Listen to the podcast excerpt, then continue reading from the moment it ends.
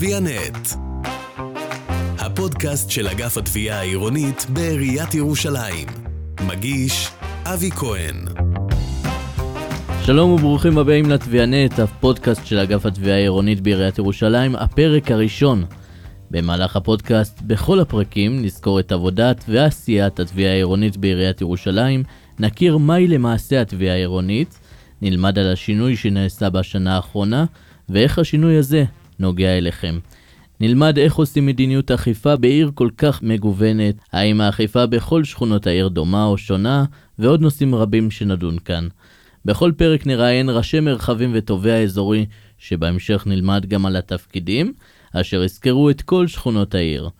בפרק הראשון נארח את עורך הדין חיים נרגסי, ראש התביעה העירונית והמשנה ליועץ המשפטי לעירייה, וכן את עורכת הדין מורן רביבו, סגנית לראש התביעה העירונית וראש צוות בכירה באגף התביעה, אשר כבר נמצאים איתנו באולפן. שלום לכם, ברוכים הבאים, מה שלומכם? צהריים טובים, שלום וברכה, אנחנו שמחים להיות פה. ברוכים הבאים. אז בשביל המאזינים שלא מכירים את עבודתכם, בואו נתחיל למעשה עם מהי בעצם התביעה העירונית. כמה טובים יש בתביעה, איך היא עובדת, מי הם השותפים לתביעה. חיים, נתחיל איתך. אז תביעה עירונית היא אגף בתוך מינהל היועץ המשפטי לעירייה. המינהל היועץ המשפטי לעירייה הוא אחד מהמינהלים בעירייה, יושב בראשו היועץ המשפטי לעירייה אלי מלכה. מתחתיו יושבים מספר אגפים. אחד האגפים זה אגף התביעה העירונית. אגף התביעה העירונית למעשה מתכלל את כל נושא האכיפה העירונית, והוא למעשה המנחה המקצועי מבחינה משפטית, אכיפתית, של כל הגורמים האכיפתיים העירוניים. ובתוך זה יושבים אגפים שונים שלאחר מכן אנחנו נפרט אותם. אם זה אגף אכיפה ושיטור, מה שנקרא לעיתים אצל הציבור פיקוח עירוני, אגף רישוי ופיקוח שזה פיקוח על הבנייה, אה, אגף של אה, קידום עסקים, רישוי עסקים, אגפי חנייה ואגפים נוספים בתוך העירייה שאנחנו נותנים להם שירות, אם זה שירות וטרינרי, איכות סביבה ומבנים מסוכנים וכיוצא בזה. יש עוד הרבה גורמים בתוך זה. האגף עצמו הוא מחויב והוא עובד על פי הנחיות יועץ משפטי לממשלה. ולמעשה כל התובעים הם תובעים שהם מוסמכים על ידי היועץ המשפטי לממשלה, הם עובדים מכוח הסמכה, גם לי עצמי יש הסמכה של היועץ המשפטי לממשלה, גם למורן פה יש הסמכה של היועץ המשפטי לממשלה, ואנחנו עובדים לפי ההסמכה הזאת. ההסמכה הזאת מקנה לנו את האפשרות לנקוט בהליכים פליליים, כי הרי בחוק הרי ידוע, כידוע כתוב שמי שיכול לנקוט בהליך פלילי זה רק מדינת ישראל, או היועץ המשפטי לממשלה מטעמה, ולמעשה פה אנחנו הנציגים שלו. התביעה מורכבת מ-30 עורכי דין, עורכי דין איכותיים מאוד, מקצועיים מאוד, שבאים לעבודה במסירות ועם רצון מאוד מאוד גדול להשפיע לטובה על העיר, ומצד שני עם לב רחב ועם נשמה יתרה, שזה הדברים שאנחנו מדגישים בחשיבות שאנחנו רוצים ומגייסים אה, עורכי דין חדשים. בנוסף, יש צוות אה, של מתמחים וצוות מינהלי שנותן לנו עזרה והוא חלק בלתי נפרד מהאגף. ולמעשה האגף בסופו של דבר אמור ללוות את כל האכיפה הפלילית, תמיד אנחנו קוראים לזה מהדוח בחלון ועד צו הריסה של אלפי מטרים. בתוך כל המדען הזה עובדת התביעה העירונית. תודה רבה חיים. מורן, את עובדת בתביעה העירונית מעל לעשור כראש צוות בחירה, כתובעת. במסגרת התפקיד שלך את יודעת ומכירה את כל האכיפה בעיר, החל מעבירות בנייה ועד uh, עבירות uh, לפי חוקי העזר השונים, uh, חנייה, שמירת הסדר והניקיון. ספרי לנו קצת מה נקודת מבטך. צהריים טובים. אני אתחיל בזה שהזכות שלי לעבוד בירושלים למען העיר שאני גרה בה, מגדלת את הילדים שלי, אני תושבת כאן, גאווה גדולה בשבילי לעבוד בעיר ירושלים, ובטח ובטח גאווה גדולה להיות מנהלת בתביעה העירונית. אני אתחיל בזה, כשהייתי תובעת, הייתה לי ראייה יותר צרה לגבי כל הטיפול באכיפה, כמו שחיים אמר, לגבי האכיפה של כל האגפים, של אגף אכיפה ושיטור, של הפיקוח העירוני, של אגף הפיקוח על עבירות בנייה, כראייה צרה לטיפול במסות של תיקים, של דוחות, של סוגיות, ובאמת לתת את הטיפול אני קוראת לזה להיות שחקן נשמה, ובאמת להכיר את כל מה שקורה בעיר מכל ההיבטים של האכיפה. כיום בתפקיד הנוכחי שלי כראש צוות בכיר, לראות באמת בראייה מרחבית. כמו שאנחנו עושים למשל אה, פרויקטים, הם מלווים פרויקטים של אגף אכיפה ושיטור, של פיקוח על הבנייה, כמו אה, שאנחנו עורכים מבצעים, של מבצעי ניקיון, כמו שחיים ירחיב בהמשך, מבצעים כאלה ואחרים עם האגפים. אז הראייה יותר כוללת לנהל את כל המערך הזה ולא לטפל ספציפית בתיקים, לתת אה, אה, חשיבות למבצעים ולפרויקטים האלה ולראות בראייה כוללת את כל האכיפה בעיר ולתת לזה התייחסות ברמה הניהולית. אוקיי, okay, אז התביעה העירונית עוברת אה, לאכיפה, לאכיפה יותר אזורית, יותר מרחבית, אה, שינוי שנערך ממש לאחרונה אצלנו בתביעה. בואי תספרי לנו ככה על השינוי הארגוני. חיים, אולי אתה גם uh, תצטרף. אז בעצם בשנים האחרונות התחלנו uh, להבין שאנחנו צריכים לעבור לשינוי של מרחבים, כמו שכל העירייה בעצם עובדת. יש uh, רובעים, אגף אכיפה ושיטור עובד לפי אזורים, אגף הפיקוח על הבנייה עובד לפי אזורים. בעצם חילקנו את התביעה העירונית לשישה מרחבים, כאשר על כל מרחב אמונה ראשת צוות מרחבית. בכל מרחב יש תובעים אזוריים, שהמשמעות של תובע אזורי זה שתובע מכיר את האזור, מכיר את הצרכים, מכיר את המאפיינים של האזור, ובהתאם אה, מבצע מדיניות אכיפה, מה מתאים, הכל בחיבור כמובן עם הקהילה, עם המינהל הקהילתי, באמת להבין את הצרכים של האזור ומה באמת חשוב לבצע באזור. חיים, כיצד אתה רואה את השינוי שנערך בתביעה? אה, אני חושב שמה שעשינו בתביעה, בהמשך לדברים של מורן, באנו ולקחנו את התביעה שעבדה במשך עשרות שנים במתכונת מסוימת, שהיא מתכונת נושאית, לפי קטגוריות של רישוי עסקים, בנייה, חנייה, פיקוח עירוני, ובאנו ובחנו מה אנחנו צריכים לעשות. וכמו שמורן אמרה בצדק, כל העירייה עובדת למעשה במתכונת אזורית, מרחבית, עם אה, נפות מסוימות שמותאמות לכל שכונה. ולמה זה קורה? למה עובדים בראייה אזורית? כי ירושלים זה עיר של מיליון איש, שמחולקים בעצם לעשרות של שכונות, שכל אחת מהן יש להם מאפיינים שונים. יש לה צרכים שונים, והצרכים שונים הם בהכל. הם צרכים שונים גם בחינוך, הם צרכים שונים גם במדיניות אכיפה.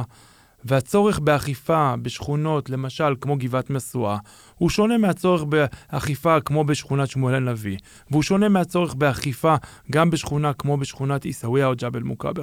כל אחת מהן צריכה אכיפה מותאמת לצרכים שלה. אם בשכונה מסוימת יש צורך מאוד גדול באכיפה בצורת כלבים, אז אנחנו ניתן את הדגש שמה, ביחד עם אגף אכיפה ושיטור. ניתן את הדגש הנושאי בתוך המרחב הספציפי. ובשיתוף פעולה יחד עם התושבים. ובאותו דבר, אם יש דגש מסוים בשכונה אחרת, שיש צורך למשל בעבירות יותר של אה, ניקיון של אה, פסולת, של זריקת אה, אשפה מחוץ לפחים, או של פשקווילים, או של מודעות לא חוקיות, או דברים נוספים שקורים, אנחנו ניתן את הדגש שמותאם לאותה שכונה. כאשר המטרה שלנו בסופו של דבר, למה אנחנו עושים את השינוי הארגוני?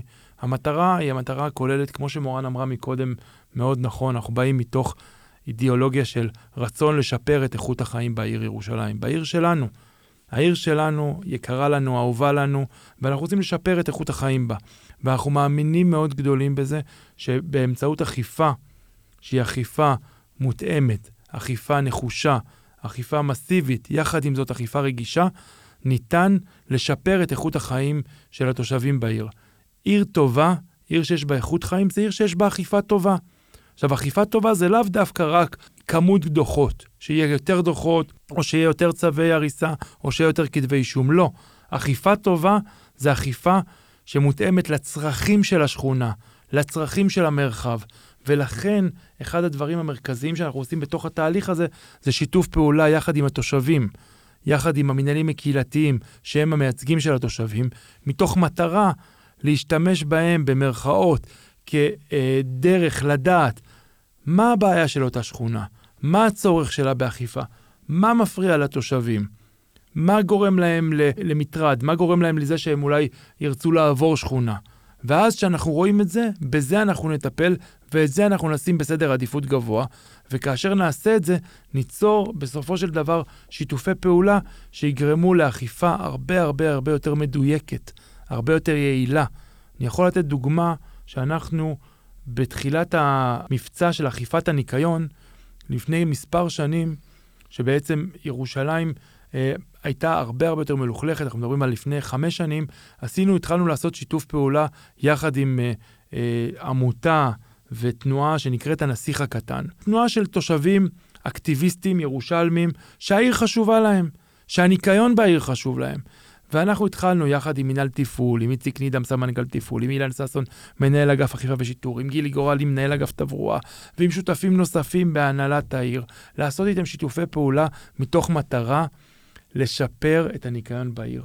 וראינו שאנחנו יכולים גם ללמוד מהם, ויכולים להיעזר בהם, ויכולים להיעזר במנהלים הקהילתיים. והמטרה שלנו לשכפל את זה. כמו שהעיר ירושלים בארבע שנים האחרונות עברה מהפכת ניקיון, שאין כדוגמתה. אנשים היום באמת, כל תושב שאתה הולך, אומר לך כמה העיר נקייה. עכשיו, זה לא רק בזכות זה, אבל זה גם בזכות האכיפה, גם בזכות הרבה פעולות אחרות שעשה ראש העיר משה ליאון, וגורמים נוספים בהנהלת העירייה. אבל בסופו של דבר, אנחנו חושבים שהכל זה פאזל אחד גדול. והמטרה שלנו בפאזל הזה, לקחת את המנהלים הקהילתיים, לחבר אותם למנהלי מרחבים שלנו, שאצלנו זה רק מנהלות מרחבים, כמו שאמרה מורה, נבחרו שישה מנהלות מרחבים, ואנחנו מאוד גאים בזה, בעוצמה הנשית שיש לנו בתביעה העירונית, ולחבר אותם בעצם לשטח, ועל ידי כך ליצור תוכניות עבודה לאכיפה.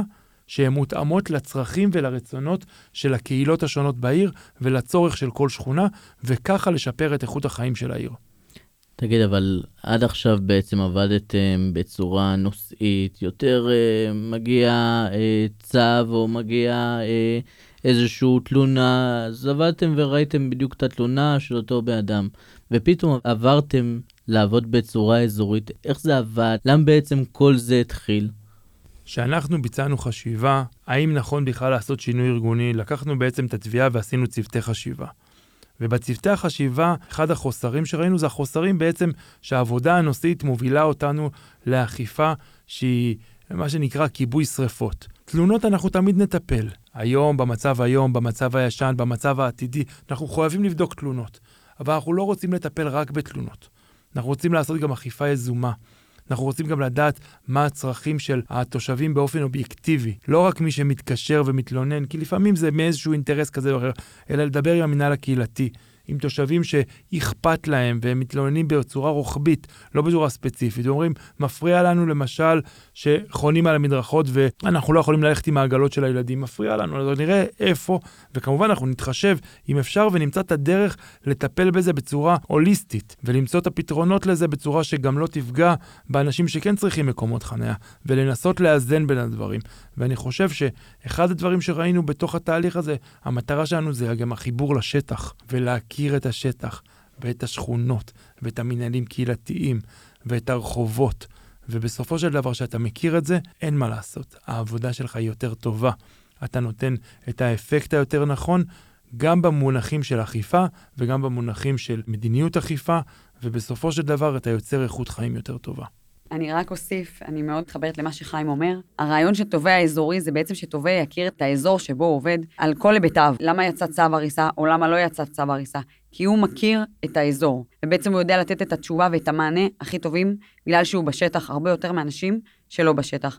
ככה גם בבית המשפט, שברגע שהתובע מלווה את הסוגיה מתחילתה, ממתן חוות הדעת הראשונה ועד סיומו, הוא בעצם יודע יותר טוב מכולם לתת את המענה הכי טוב. מורן, אבל אה, בסוף, אנחנו פה יושבים ומדברים על הנושא הזה בצורה אה, קצת נעימה, וזה, אבל בסוף זה אכיפה, זה לא דבר נעים. בסוף זה, אנשים מקבלים דוחות, כתבי אישום, הם אה, אה, הורסים להם בתים, גוררים להם מכוניות, זה לא דבר נעים. אני שואל אותך, למה אנחנו עושים את זה אם אנחנו אוהבים את האנשים, אוהבים את העיר? למה אנחנו בכלל עושים את זה?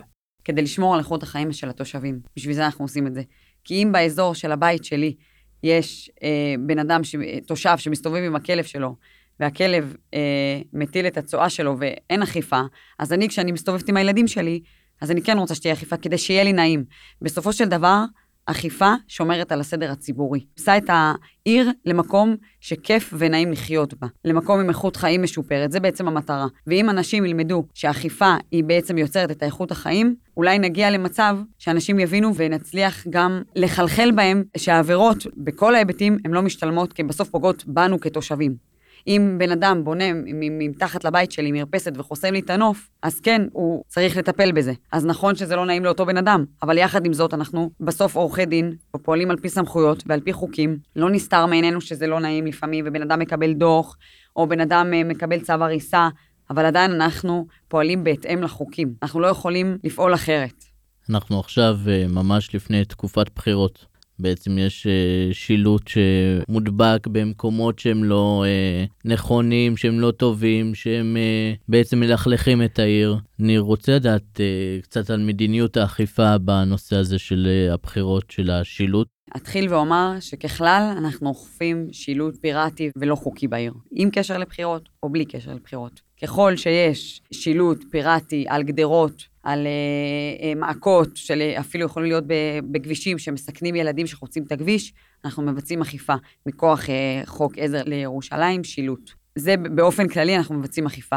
כמובן שבמערכות של בחירות, כמו מערכת בחירות לכנסת או בחירות מוניציפליות, מן הסתם כמות השלטים הפיראטית שנתלית בעיר היא הרבה יותר מסיבית. אנחנו עובדים בשיתוף פעולה עם אגף אכיפה ושיטור, שיש יחידה מבצעית לשילוט, שבעצם מטרת העל שלנו היא לשמור על ירושלים נקייה, בטיחותית. כל האכיפה שאנחנו מבצע, מבצעים, יש גם עבירות שהן מסכנות חיים, גם בחנייה. אם יש אה, רכב שחונה על מדרכה ואימא עם עגלה צריכה לרדת לכביש, אז כמובן שאנחנו מסתכלים על האכיפה כדי שהאימא לא תצטרך לרדת לכביש ולא תסכן את החיים שלה ושל הבן שלה, ולכן מבוצעת האכיפה, גם בהמשך לשאלה שלך מקודם, איפה זה בא ל, ל, לטובת התושב, אז אני שומרת על התושב השני, שבסך הכל רוצה לחצות, לעבור במדרכה והוא צריך לרדת לכביש ולסכן את החיים שלו. בסופו של דבר, כל הנושא של דוחות, ולקבל דוח ולשלם אותו, וזה משהו שממש פוגע באנשים. כל uh, הרשת מדברת, הפייסבוק, טלוויזיה, רדיו, ממש כולם מתלוננים על uh, נושא הדוחות ולמה הם מקבלים קנסות ולמה בכלל בעצם צריך uh, אכיפה עירונית. אני חושב שאני מתחבר פה לדברים של מורן. למה צריך אכיפה עירונית? אכיפה באופן כללי תמיד, בכל הרבדים, גם באכיפה פלילית, אכיפה זה להגן על הרוב מהמיעוט. זה משהו שלפעמים לא רואים אותו. אבל בסוף, מי שעושה את העבירות זה מספר אחוזים קטן מהאוכלוסייה. נגיד, לא יודע מה, 3-4 אחוז מהאוכלוסייה עושים, עושים את העבירות. כל העבירות. אבל ברגע שהם עושים את העבירה, הם פוגעים בכל יתר 97 אחוזים שהם אנשים שרוצים לחיות בחיים שלווים, שלא יבנו להם מתחת לבית, שלא יחסמו להם את הנוף עם בנייה בלתי חוקית, שלא יבנו להם בתים על שטח שמיועד להיות הבית ספר של הילדים שלהם, שלא מישהו יבנה בית על שטח שאמור להיות כביש והוא מונע את צלילת הכביש. המטרה שלהם זה שהתכנון, שהעירייה עובדת כל כך קשה על התכנון העירוני, שהוא יתממש בשטח. עכשיו, מה הטעם לתכנן ולקבוע מספר יחידות דיור ומספר קומות וקווי בניין, אם בסוף אין אכיפה? כי אם אין אכיפה, כל אחד יעשה כטוב בעיניו. וברגע שכל אחד עושה כטוב בעיניו, נוצרת אנרכיה. והמטרה של האכיפה באופן כללי זה לייצר סדר, לייצר חוק וסדר, ולמעשה לעשות אישור קו, ולגרום לזה שכולם יעבדו לפי נורמות וערכים שוויוניים. ובסופו של דבר האכיפה היא שוויונית לכולם. כולם צריכים לאסוף את צורת הכלבים, כולם צריכים לחנות כחוק, מראש הממשלה ועד אחרון האנשים, כולם.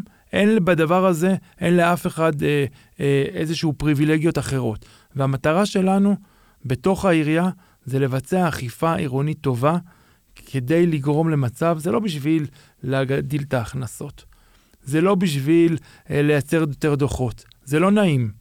אנחנו כתושבי העיר, כאנשים שמחוברים לעיר, אנחנו לא רוצים לייצר אה, רע לאנשים, חס וחלילה. אנחנו לא רוצים לפגוע באנשים, לא באכיפה, לא בהריסות, לא בדוחות, לא בסגירת עסקים. לא, ההפך. אנחנו רוצים לגרום שיהיה טוב יותר, אבל אנחנו מאמינים בזה. אנשים רוצים לחיות במקום שיש בו סדר ציבורי. אנשים רוצים לחיות במקום עם ניקיון, אנשים רוצים לחיות במקום שלא כל אחד יכול לעשות בכל פארק מה שהוא רוצה. ולעשן אה, אה, על הפרצוף של ילדים שבאים לשחק בגן שעשועים. זה דוגמה אחת לעבירה שמאוד פוגעת. בסוף ילדים באים אחרי צהריים לגן משחקים, לא רוצים שיעשנו להם, ואז את זה אנחנו אוכפים. אז לפעמים אולי לבן אדם שמקבל את הדוח של האלף שקלים על העישון, זה לא נעים, ממש לא נעים, אבל אנחנו יודעים שאנחנו על ידי כך ועל ידי ההרתעה שאנחנו יוצרים, אנחנו מונעים את זה שמאות ילדים ייחשפו לעישון. וזה נזקים בריאותיים, ואין שום סיבה שבמרחב הציבורי אנשים ייחשפו לנזקים האלה. ואין שום סיבה שאנחנו לא נבצע אכיפה שתשמור על הרוב, הרוב הענק הדומם, ואנחנו עושים את זה באופן יומיומי, מתוך מטרה לייצר בעיר אה, רווחה, לייצר בעיר סדר, לייצר בעיר אה, נורמות וערכים, ומורן אמרה את זה מקודם ב, במילים אה, אחרות, אבל אנחנו רוצים לגרום לזה שהאכיפה תגרום לחינוך. חינוך, כן, בסוף אה, במדינת ישראל אכפו מסכות. למה אכפו מסכות? למה אכפו בכלל בתקופת הקורונה מסכות? לא בשביל הכסף. הרי המדינה הוציאה מיליארדים על דברים אחרים שקשורים.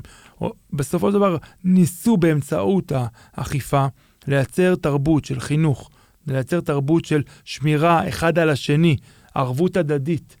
אם אני שם מסכה, אני שומר על השני. אז אותו דבר הערבות ההדדית, שאם אני חונה כחוק, אז אני לא מונע חניה מבן אדם נכה, שאין לו חניה אחר כך.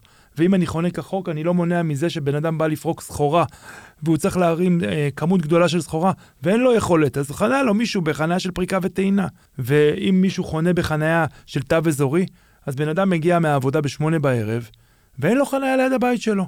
אז בגלל זה אנחנו עושים צו אזורי, ואנחנו אוכפים אותו לא בשביל המאה שקלים דוח, אנחנו אוכפים אותו כדי שלבן אדם שמגיע מהעבודה בערב לשכונה שלו, יהיה מקום לחנות.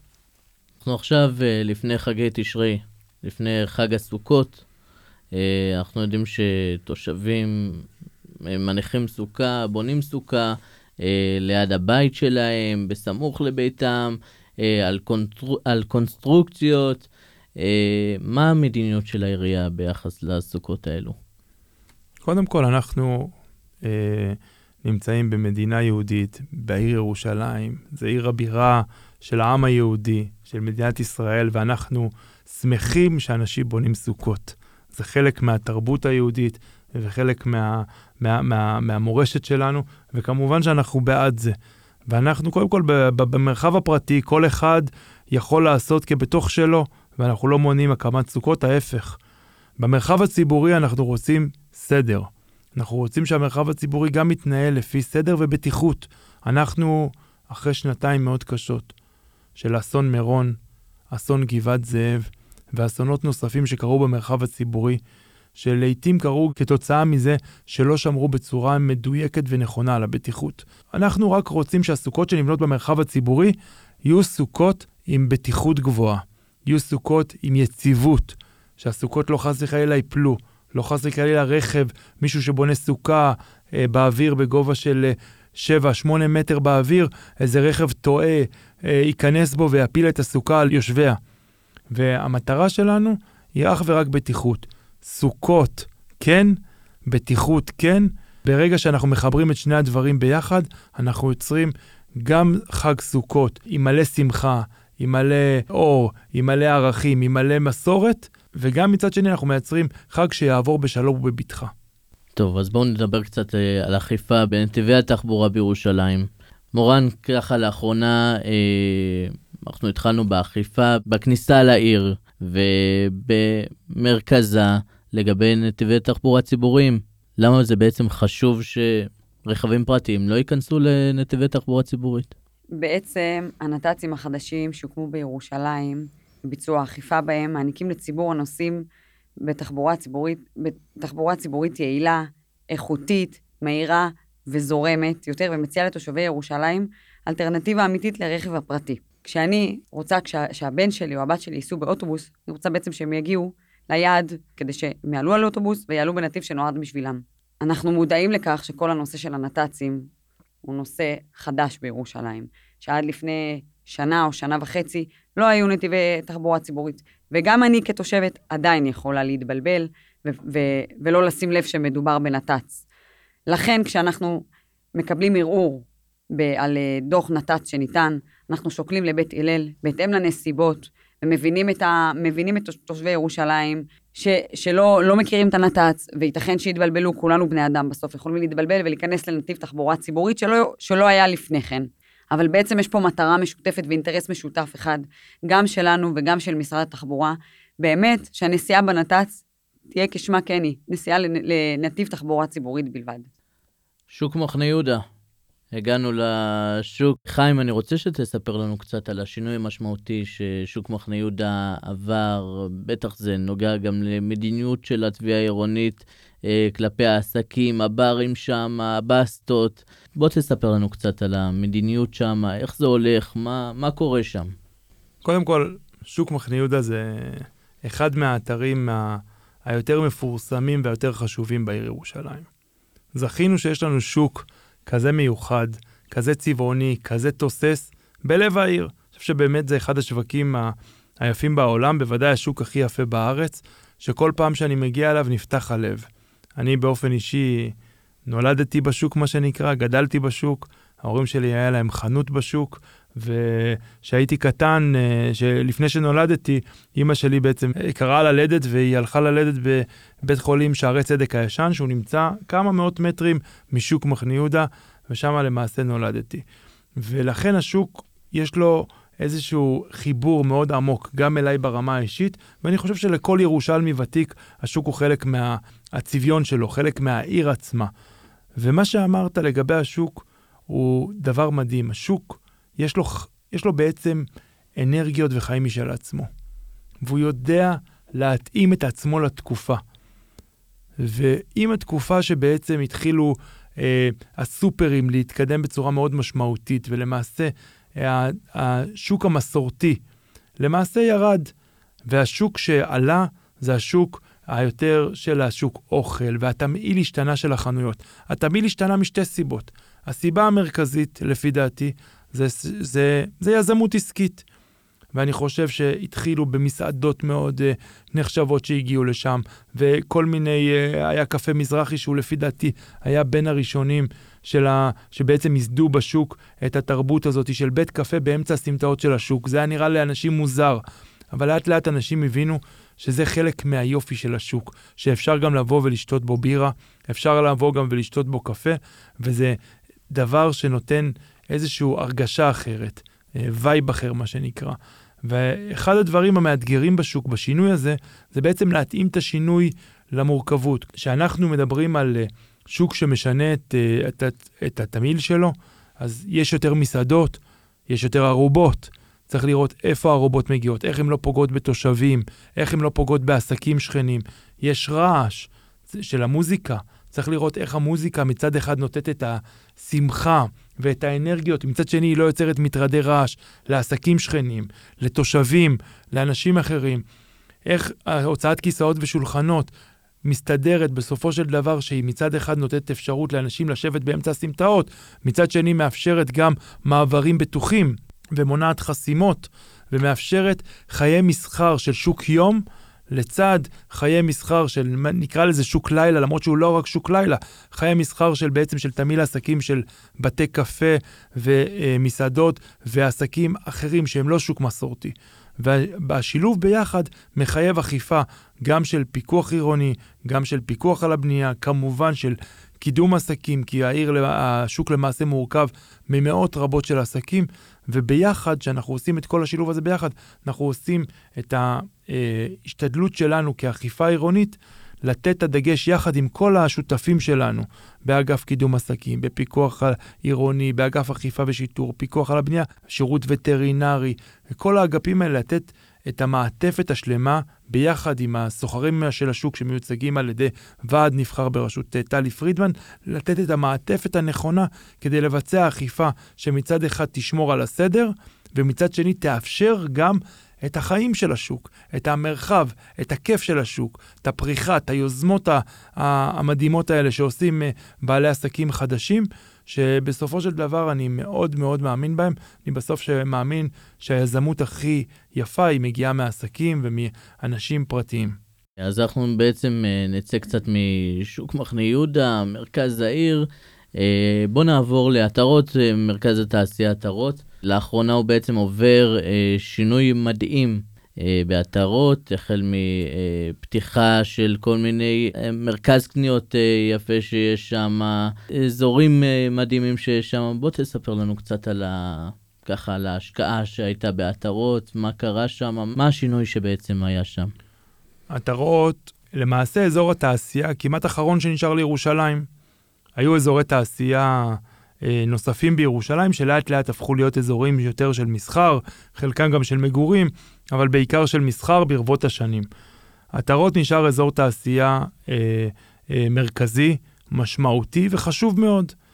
אה, בשנים האחרונות החליט ראש העיר ירושלים, משה ליאון, להשקיע בעטרות סכומי כסף מאוד מאוד גבוהים כדי לתקן ולשפץ ולחדש תשתיות ישנות מאוד שלא חודשו במשך עשרות שנים, של מדרכות, כבישים, גינון.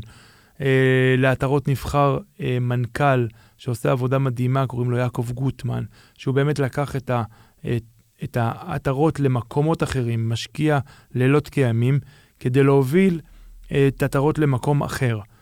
מה זה מקום אחר? מקום אחר מחייב קודם כל, גם ראש העיר אמר את זה, וגם אה, יעקב גוטמן, שהוא מנכ"ל עטרות, אמרו שחייבים לייצר בד בבד עם הפיתוח התשתיתי הגדול ועם החידוש שעושים לרחובות, חייבים לייצר אכיפה.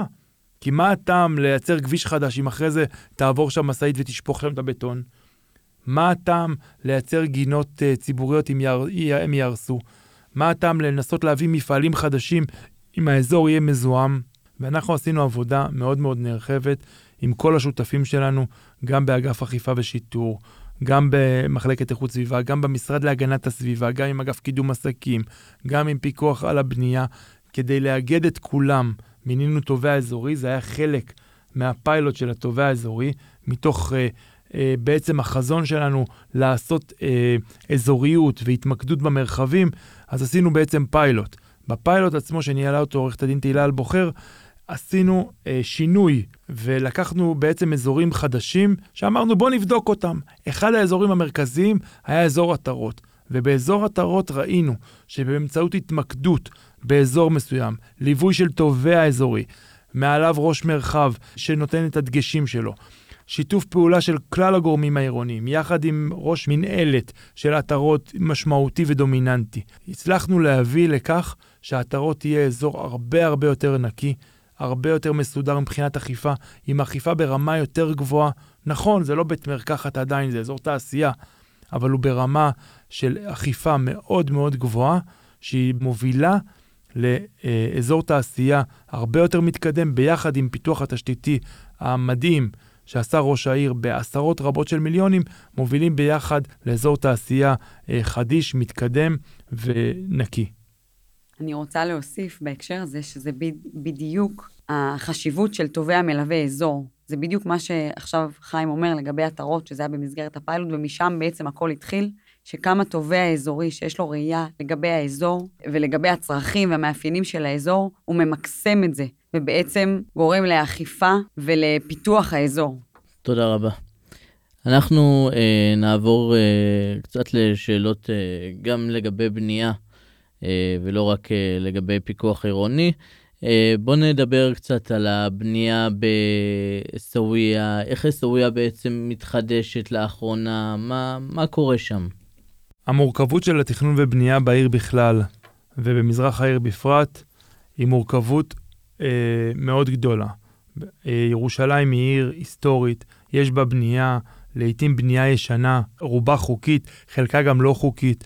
שחלקה נעשתה לפני עשרות שנים, חלקה עוד ש, שאני ומורן פה היינו ילדים בכלל נעשתה, חלקה נעשתה ב, בעשרות שנים האחרונות. צריך לראות איך, אחד, איך אנחנו עוצרים את הבנייה הלא חוקית החדשה, שנבנית בשנים האחרונות. ולצורך כך יש לנו שותפים מדהימים באגף uh, רישוי ופיקוח, בפיקוח על הבנייה, שזה אופיר מאי, אבי שמואל וגורמים נוספים שנותנים לנו בתוך המעטפת הזאתי אכיפה מאוד מאוד נחושה, עם מפקחים שעובדים באזורים מורכבים וקשים. אנחנו לקחנו לצורך הדוגמה, בתוך הפיילוט של התובע האזורי, לקחנו אזור כמו עיסאוויה. שכונת עיסאוויה היא שכונה מאוד מורכבת, שיש בה בנייה בלתי חוקית ישנה, ומצד אחד רצינו לנסות להכשיר או לאפשר הכשרה של הבנייה הבלתי חוקית הישנה, מצד שני למנוע ביצוע של עבירות חדשות. לצורך כך, קודם כל, עשינו מדיניות יחד ישבנו כמובן עם יועץ ראש העיר לענייני ערבים אורי יקיר, עם ראש העיר עצמו, עם אגף תכנון, עם אגף, אה, אגף פיקוח ורישוי, מופיר מים, אבי שמואל, עם כל השותפים שלנו בתוך העירייה, כדי לנסות להבין. מינינו לצורך כך שני תובעים שילוו את שכונת עיסאוויה, תובע מתן רובינשטיין ואחיעד ברמץ, שהמטרה של שני התובעים האלה הייתה ללוות את השכונה ולתת לה בעצם אה, דגשים ולתת לה ליווי, גם כדי למנוע את העבירות החדשות, גם כדי ללוות את התוכנית שהעירייה מקדמת להכשרת או לאפשרות לקדם תכנון כדי להכשיר חלק מהעבירות ולבנות אה, בנייה חדשה חוקית בתוך השכונה. ואנחנו ראינו בשנים האחרונות שאנחנו הצלחנו מצד אחד למתן בצורה מאוד מאוד משמעותית עד כדי למגר את תופעת ביצוע הבנייה הבלתי חוקית בשכונת עיסאוויה. מהצד השני, יש קידום מאוד משמעותי של התכנון העירוני לשכונה. התב"ע שמקודמת אה, לשכונה אה, עברה בעצם למעשה אישור אחרון של הוועדה המחוזית, היא אמורה לקבל תוקף בתקופה הקרובה, ואנחנו מתוך תקווה לאפשר בעצם לחבר את שני הדברים. מצד אחד, להפסיק את הבנייה הבלתי חוקית החדשה, לאפשר הכשרה של מה שניתן בבנייה הבלתי חוקית הישנה, מתוך מטרה בסופו של דבר ליצור איכות חיים טובה לכל תושבי העיר, גם לתושבי שכונת עיסאוויה וגם לתושבי שכונות אחרות, ובסוף אנחנו יודעים שמאחורי כל תיק, אם זה תיק חנייה, אם זה תיק בנייה בעיסאוויה, בקריית מנחם, בגבעת משואה, מאחורי כל תיק כזה עומד בן אדם, עומדת משפחה, עומדים ילדים, ואנחנו רואים את זה, אנחנו אוכפים. גם כשאנחנו הורסים ואנחנו קשים, אנחנו עושים אכיפה נחושה וקשה, אנחנו עושים את זה כי אנחנו מאמינים בזה שהמטרה הסופית שלנו היא מטרה טובה, לדאוג לסדר בעיר, לדאוג לזה שלא יהיה בנייה בלתי חוקית. אבל אנחנו תמיד עם uh, נשמה יתרה, עם לב פתוח, עם רצון לראות את התושב ולדעת שבאמת זה לא מספר תיק. כל תיק כזה הוא משפחה אחריו, ואנחנו משתדלים מאוד במגבלות שלנו לשמוע כל אזרח, להקשיב לכל אזרח ולנסות לתת את הפתרון הכי טוב לטובת ירושלים ותושביה. נושא אחרון, אנחנו נדבר על uh, מרפסות מסוכנות, uh, ככה שיש לנו בירושלים. Uh, בוא תספר לנו קצת על הבנייה הבלתי חוקית של מרפסות מסוכנות, איך הן מתבצעות בכלל בירושלים, מה, מה התביעה העירונית עושה כדי למנוע אותן. Uh, אני חושב שאנחנו מתחברים פה גם לנושא של הסוכות. אנחנו מבינים את הצורך של אנשים במרפסות סוכה. יחד עם זאת, אנחנו לא יכולים להתפשר, ולא במהום, על נושא הבטיחות. הבטיחות והקונסטרוקציה. בשנים האחרונות יש תופעה שהיא מעודדת גם על ידי מספר חברות פרטיות שמקדמות את זה. תופעה של בניית מרפסות תלויות באוויר, ללא שום תימוכין קונסטרוקטיביים, ללא שהן יכולות לעמוד בתקן ישראלי, כמובן גם ללא היתר בנייה, שהן מרפסות שתלויות באוויר, בקומה רביעית, בקומה שביעית, בקומה שמינית, לכאורה, מתוך רצון לאפשר פתרון לאותו תושב. אבל התושב הזה לא מבין שלמעשה עבדו עליו פעמיים. גם מכרו לו סוכה לא חוקית, וגם מכרו לו סוכה לא בטיחותית, שלא יכולה לעמוד בתקנים, שאין לה רלסים בתוך הבניין, שהיא לא מחוברת ליסודות של הבניין, ולמעשה אנחנו עומדים בפני מצב שיש לנו סוכות כאלה שהן סוכות מסוכנות.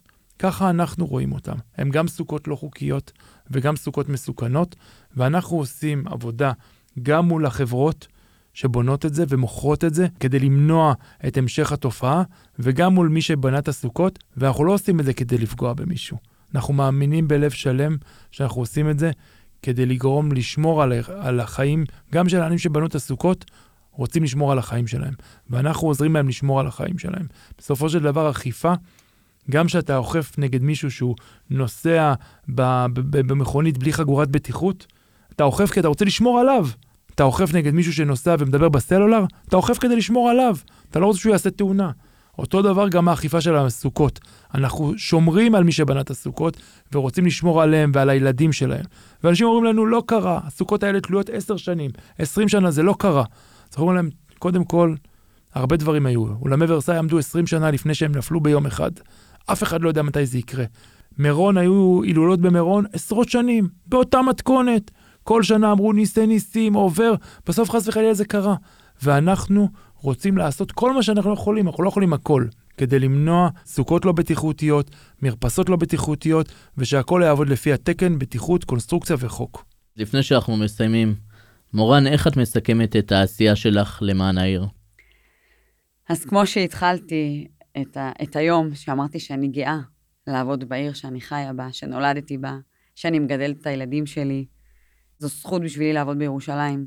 אני רואה את התפקיד שלי משמעותי, חשוב, אה, לירושלים, לשמירה על הסדר הציבורי, על ניקיון העיר, לשמור על איכות החיים של התושבים, להתייחס קודם כל לתושבים כבני אדם, כולנו בסוף בני אדם, וכל תושב שמגיע אלינו, וכל בן אדם שמגיע אלינו, בין אם הוא בנה, בין אם הוא קיבל דוח, אנחנו מתייחסים אליו בראש ובראשונה כבן אדם, ומנסים לראות אותו, ולהבין, ו- ולשמוע, ובאמת בסוף לעשות את כל האיזונים, גם לנסות לעזור, וגם בסוף לשמור על ירושלים נקייה, בטיחותית, נעימה ומסודרת, וכיפית לכולם. חיים, ראש התביעה העירונית וירושלמי, בלב ובנשמה, מה המוטו שלך? אה, אני חושב שאני יכול להתחבר קודם כל לכל מה שאמרת מהבחינה של החיבור לעיר. גם אני, כמו שאמרת, ירושלמי בנשמה. אנחנו עובדים פה מתוך אה, אידיאולוגיה אמיתית, מתוך אהבה גדולה, גדולה, גדולה לעיר שלנו, לעיר שבה גדלנו, לעיר שבה אנחנו מגדלים את אה, ילדינו, בעיר שבה חיות המשפחות שלנו. זה העיר שלנו. ואנחנו רוצים שהעיר שלנו תצליח, תהיה עיר טובה.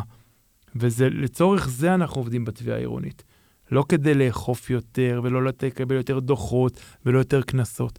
והמטרה שלי, שאני רואה את החזון, יחד עם השינוי הארגוני הזה, לייצר עיר ברמת חיים הרבה הרבה יותר גבוהה, על ידי אכיפה נחושה, אכיפה מותאמת, אכיפה שיטתית, אכיפה יזומה, אכיפה קהילתית, יחד עם פאזל ענק שמוביל ראש העיר ומנכ"ל העירייה כדי לעשות פה חינוך יותר טוב וניקיון יותר טוב ותשתיות ורווחה יותר טובה. כי עיר זה פאזל ענק. אנחנו בפאזל הקטן שלנו, יחד עם כל השותפים המדהימים שלנו באכיפה, רוצים לייצר עיר, כמו שמורן אמרה, עיר שכיף לחיות בה, שנעים להסתובב ברחובות שלה, שהמרחב הציבורי שלה מזמין, וששכנים או אנשים אחרים לא יכולים לפגוע בך על ידי ביצוע עבירות.